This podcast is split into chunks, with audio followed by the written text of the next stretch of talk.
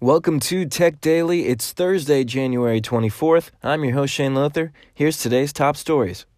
Xiaomi's got a new video out teasing their foldable phone concept. Both sides of the device can be folded backwards to transform the tablet form factor into a smaller phone. This looks a lot better than anything else we've seen so far. The device in the video is just an engineering test model right now, but maybe we'll see some more next month at Mobile World Congress. After Netflix raised their subscription prices earlier this month, Hulu announced that they're dropping theirs. Now you can get Hulu's ad supported plan for just $5.99 a month, $2 cheaper than before. Their other two subscription tiers did go up a few dollars, though. What's really going to throw a wrench in all of this is once Disney officially takes control of Hulu. We still don't have a lot of details on what Disney is going to do with Hulu compared to their own upcoming Disney Plus streaming service. Tesla cars will eventually be getting a quote Sentry mode for enhanced security.